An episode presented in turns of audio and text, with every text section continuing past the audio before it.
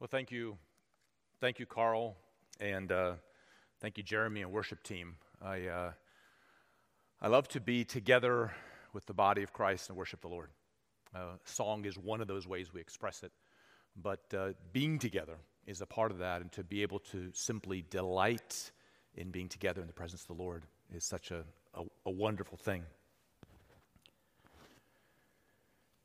Well, I, I get the privilege of uh, being able to do the final message on this 10 Things uh, small series with a lot packed in. Um, and I get to do the ultimate pack job. Um, so you can call me the pack man, I guess. Um, in engaging with and working with these 10 things, which uh, they were listed in the context of something that uh, pastoral team here and others worked on 10 things every new Christian should know. Uh, Ryan and Marsha already did an amazing job kicking off the series. Uh, as soon as Carl invited me uh, to consider being a part of this, I knew I would enjoy doing it. I just looked through the list. I'm like, this is great. I don't care what they pick, what's left is going to be good. Um, but I did just have a small correction in the title uh, for the article, not the 10 things, but 10 things, because I was stirred in this that maybe it shouldn't just be 10 things every Christian, every new Christian should know because as I reviewed it, I realized they are very basic, they're foundational truths, but I also realized, especially in this pandemic, that we, uh, we might know something, know something about something, but that doesn't mean we always practice it. And partly in terms in that is just how we treat one another uh, in the midst of the reality of what we're walking through. And so I thought maybe a little tweak on the title could be 10 things every Christian should know and practice. Uh, it's one thing to know, it's another thing to do, isn't it? And becomes one of our challenge in that context is we look at that and we're like, well, I know a lot of things. And one of the challenges I look at in the church in the West is we probably know too much and don't practice enough. Now, that's another sermon, so we're not going there. So, two weeks ago, Ryan wove together uh, two of these, three, these 10 things, and then I believe he did a short video clip for the third one. Uh, he did uh, this focus on Jesus, his cross, his resurrection, and his kingdom, God caring about your whole life, not just your spiritual life, and loving other Christians who go to different churches or no church at all and who aren't like you.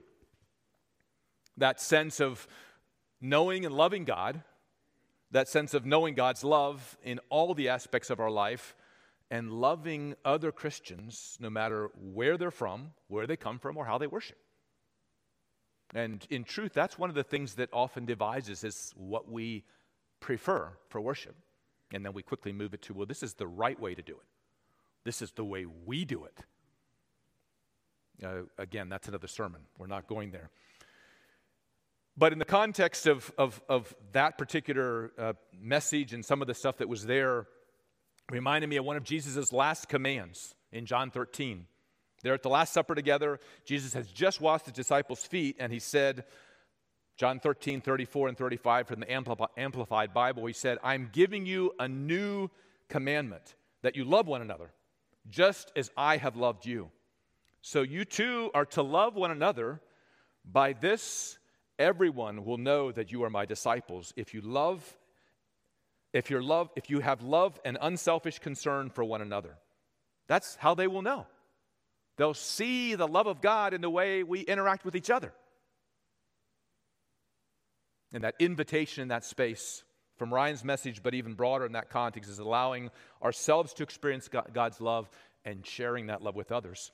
The following week, uh, again, this is just a quick review. Marshall talked about, uh, you know, the one thing the Bible emphasizes more than us loving God and people is that God loves us. It starts there, and we have to encounter that, receive that, walk into that. Again, also that your motivation for and the purpose of learning, serving, worshiping, giving, reaching, reading, praying, etc., is to grow relationally, more in love with God and with people.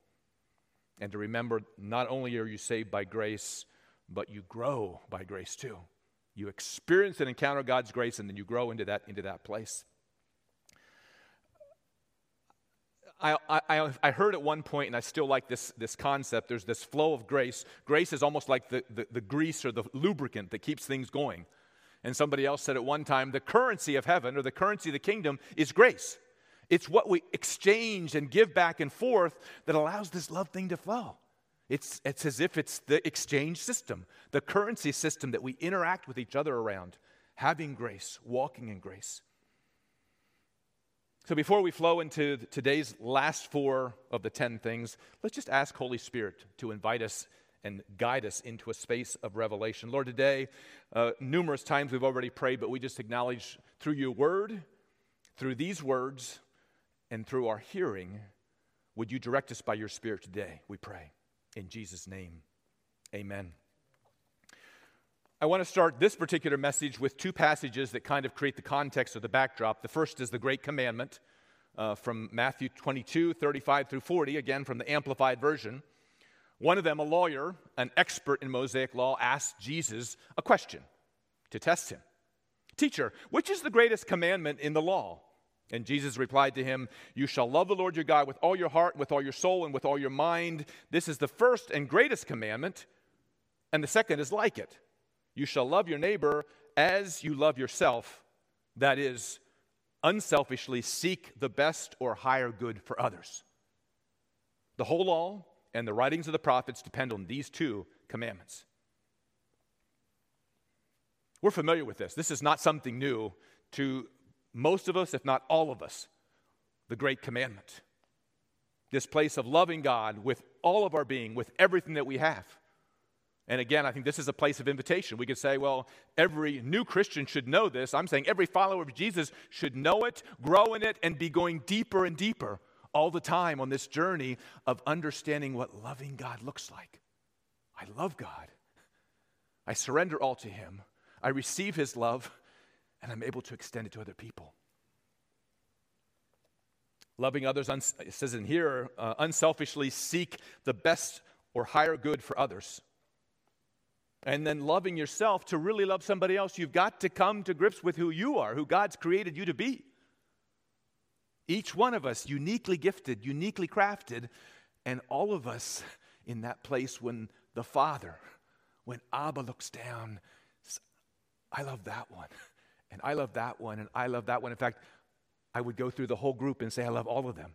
And then he goes to the whatever billion we are at now with, in, the, in the world, and it's like, I love that one, and I love that one.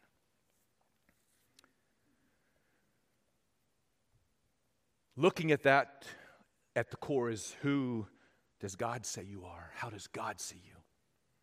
Now, who do you want to be? Or who do you think you are? But who does He say you are? Because that becomes, again, the flow of grace, which allows you to say, I'm not perfect, but there's a God who loves me for who I am and who I'm called to be out of that personhood. So, the greatest commandment is foundational, foundational to the gospel message. But there's another passage that is equally important. We call it the Great Commission. The Great Commission, again, we're familiar with it from Matthew 28 18 through 20.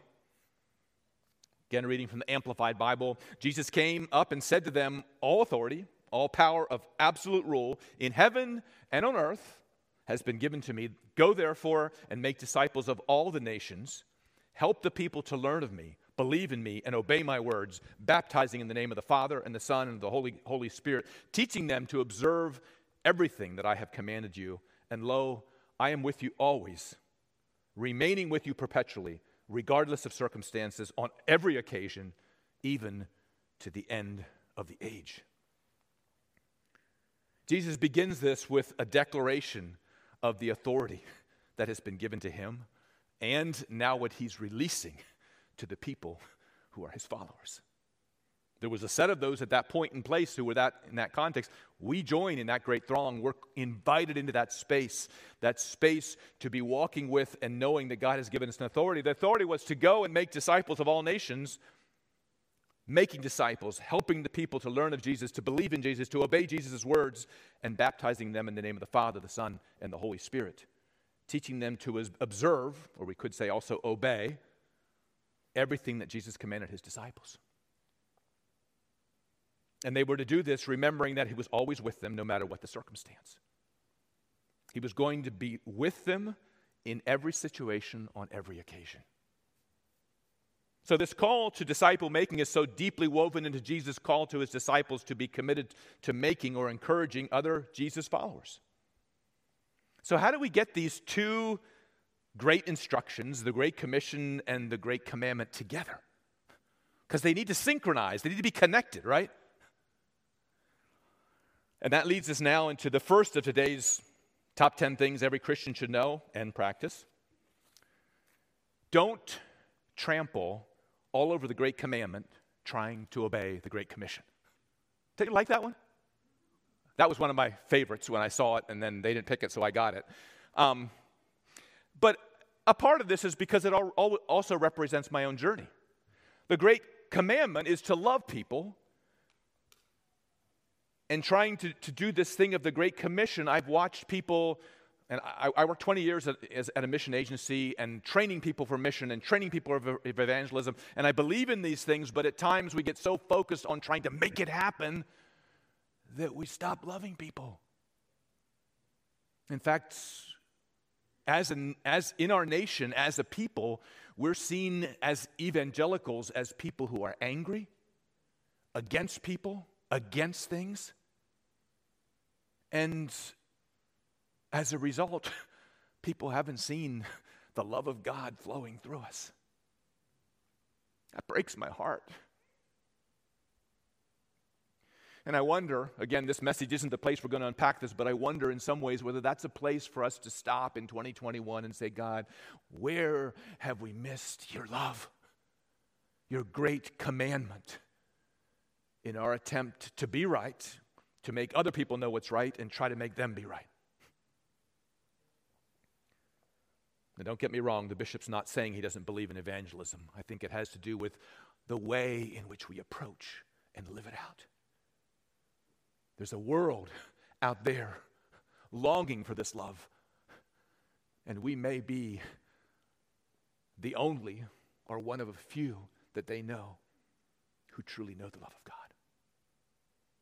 How might we express that in our actions, in our words, in our kindness? It seems that indeed to accomplish the Great Commission, there needs to be a foundational posture in our life, and it's the posture of love love for God rooted in knowledge of knowing and experiencing God's great love and grace in our lives, loving others, which can only come through experiencing God's great love and grace for us. I was uh, recently out in Kansas City for a, uh, what I would call a, a church multiplying conference for a couple of days, centering around this whole thing. And one phrase they used a lot was this whole thing of focusing less on volunteers and more on calling people as unique masterpieces. You see, every one of you is a unique masterpiece, gifted, called, and able to do exploits in the best sense of that word for the kingdom.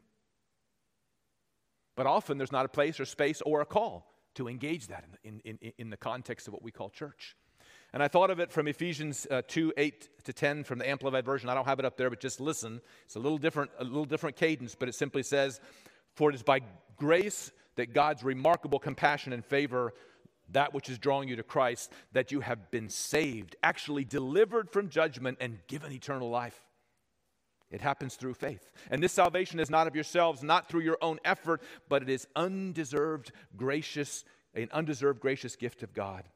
Not a resu- as a result of your works, nor your attempts to keep the law, so that no one will be able to boast or take credit in any way for their salvation. For we are his workmanship, his own masterwork, his unique masterpiece, I might add, a work of art created in Christ Jesus, reborn from above, spiritually transformed, renewed, ready to be used for good works, which God prepared for us beforehand.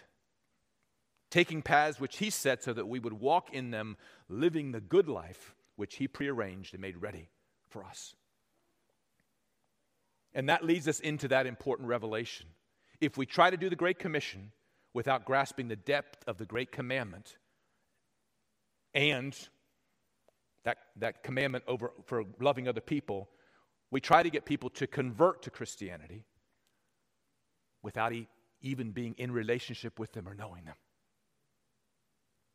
Now, uh, for the sake of time, I'm not going to push this one out too far, but I'm just simply going to say in that context, I remember both growing up as a young person, and there was all kinds of, you know, seminars and things we were going to about evangelism. I went into the Yes program. I remember specifically being in Scotland. Impassioned to try to impact the lives of young people. And we were doing an, an outreach uh, on the street beside a, a, large high school, 800 people in that high school, and they said there was two known believers. This is in 1982. Two known believers in that enti- entire high school. A post-Christian Europe already at that point. And we would do our little skits and whatever, and people were throwing little pebbles and little jelly beans, so that's the closest I came to getting stoned, you know, with uh, little pebbles and stones and jelly beans. But I met this one guy named Ollie reached out to him and, and coaxed him to come to the, to the coffee house at the church that evening. He came with all his buddies. He was a mean dude. I sat and debated with him about who God was, pled with him. He didn't move an inch. An hour I was there talking with him. And I remember going back into the kitchen afterwards and just bawling my head off. I was trying to make him do something that I couldn't make him do. It had to be a work of the Spirit, but in truth, he needed to be loved more than coaxed and convinced to do what I was doing. Again, we could talk on this one a whole lot more. I'll just simply say again from that particular statement don't trample all over the Great Commandment trying to obey the Great Commission. New and enthusiastic Christians often do this and instead lead people, instead, the task should be leading t- people to Jesus by loving people to Jesus.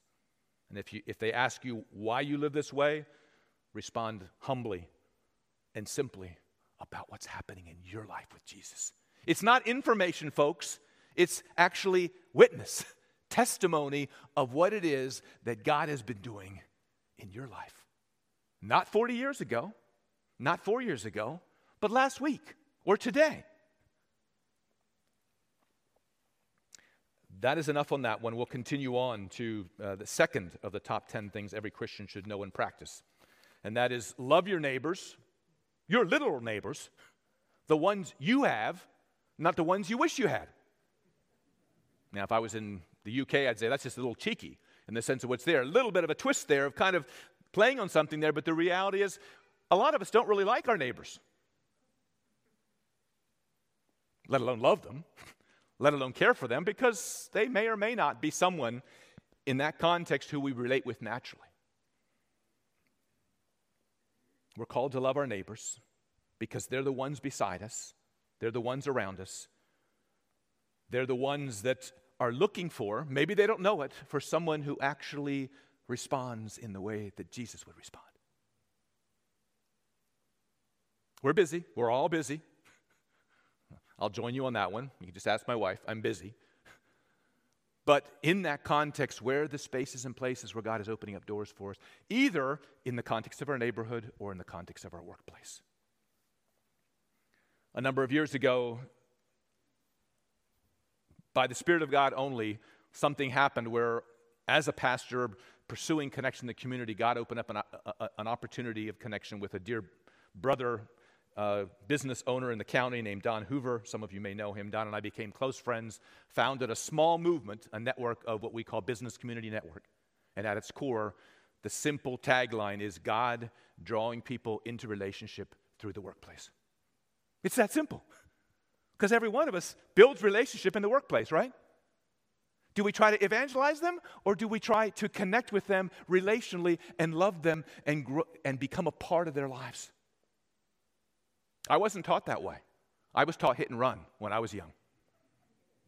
There is somebody who needs Jesus. Go in, bop them with the Word of God a couple of times really hard, and then run as fast as you can because you might get polluted by them. Don't laugh. You know it's true. But how does that work? As Dr. Phil used to say, so how's that working for you?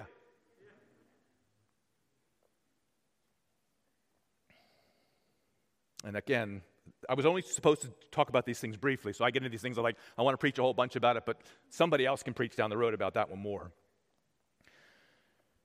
But a recognition, whether in your neighborhood or in your place of work or in the place where you're learning or studying or wherever it is, there are people who are hungry for the love of God, whether they know it or not, and you happen to be their neighbor. in the next cubicle, whatever it might be. And you don't have to evangelize them. You're only called to love them and see what God does with it. Number three, top 10 things for every Christian that every Christian should know and practice. It's getting more, it's hitting more and more close to home, isn't it? Like it's not for the new Christians anymore, is it? It's for us to continue to grow into. Pray with your Bible open. A recognition that this Bible right here, and uh, I love the Word of God, but I think many times we've misused the Word of God. We've misused it as a hammer, as a defense, kind of keep them away. They used to call us in YWAM when I was with the Yes program, they called us, uh, you got to get the accent there, Bible bashers, Bible bashers. You come around, the YWAMers, the YWAMers, they have huge Bibles. they could knock you out with their Bibles. I'm not saying anything against YWAM. I'm saying in that context, that space of the, of the imagery that's there. But the truth is, I just convicted this past week and was interacting around uh, this book that I read, I don't know how many times, The Pursuit of God by A.W. Tozer. And just listen to me what Tozer says again about the Bible. And maybe a, an important thing in this context to recognize is that as we read the Word of God, we're to expect God to speak to us. But it's God by His Spirit that's speaking to us in that context. And Tozer writes this The why of natural law is the loving voice of God immanent in His creation. And this Word of God, which brought all worlds into being, this Word of God that brought all worlds into being cannot be understood to mean the Bible, for it is not a written or printed word at all, but the expression of the will of God. The will of God is, is the breath of God filling the world with living potentiality. The voice of God is the most powerful force in nature, indeed, the only force in nature, for all energy is here only because of the power filled word is being spoken, capital W word. The Bible is the written word of God, and because it is written, it is, con- it is confined and limited by the necessities of ink and paper and leather. The voice of God, however, is alive and free as the sovereign God is free. The words that I speak to unto you, they are spirit and they are life, John 6 63 says. The life is in the speaking word. God's word, God's words in the Bible can have power only because it corresponds to God's word in the universe. It is the present voice which makes the written word all the more powerful. The present voice of God speaking through the word. Otherwise, it would lie locked in slumber without, within the covers of the, of the book. And I say that because my friend once said, You know what this is? It's a dead cow wrapped around a dead tree with some dead octopus ink on it. And without whew, the Spirit of God, it's only words. Now, you know how I know that? Because I had a professor at Millersville who actually used this as a text, and he was an atheist. He didn't believe any of those words in there were from God, other than he liked the poetry. It's the Spirit of God flowing through us and flowing through the word that calls us to life, to light, and to love, to live graciously.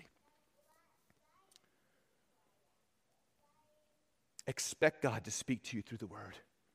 And when you're praying for t- people, you know, we've got uh, my phone's there, but you've got your phone or your Bible, and you're praying, there's things that come back that God brings that often are a part of what He wants to minister in that situation.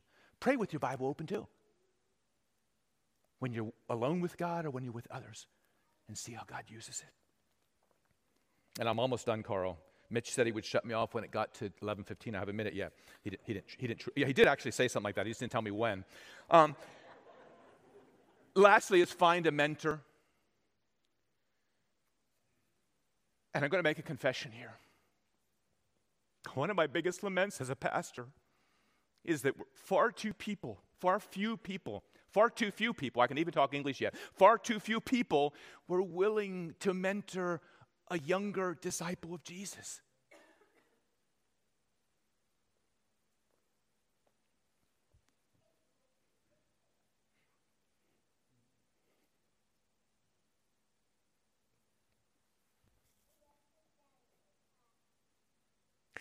There's something about in this county, and maybe it's broader than here, but this inferiority complex, complex I don't know enough about the Bible. I don't know enough about God. So I'm going to start the conversation, and then when I get panicky, I'm going to drag them to the pastor and get the pastor to save them. It happened. Um, don't laugh. And I don't say this to fault anyone. I'm just saying, you know what, church? It's time to grow up. Because in the places and the spaces where we say, I feel lacking, I don't have enough time, I can't do it, I have an excuse, you know what? It's time to start now.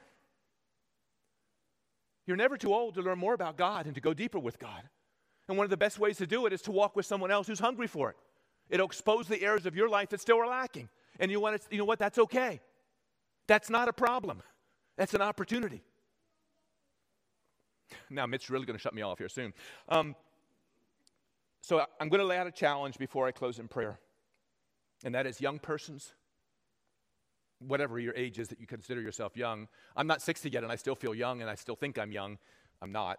Um, but young person, whoever you are, the challenge is to say, I want to grow and I want to find someone who will walk with me. And for those of us who are older, or others consider older, a lot of us, if someone comes up to you and asks for you to walk with them, don't you dare say no. Take the challenge and grow while you walk with someone. We all do. I'm still growing, walking with my children and my grandchildren. We're not professional Christians. We're Jesus followers who are being transformed again and again at deeper levels, and we need each other.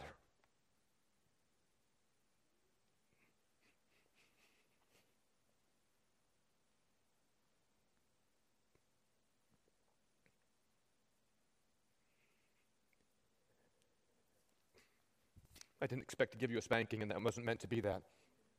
It was meant to be an encouragement.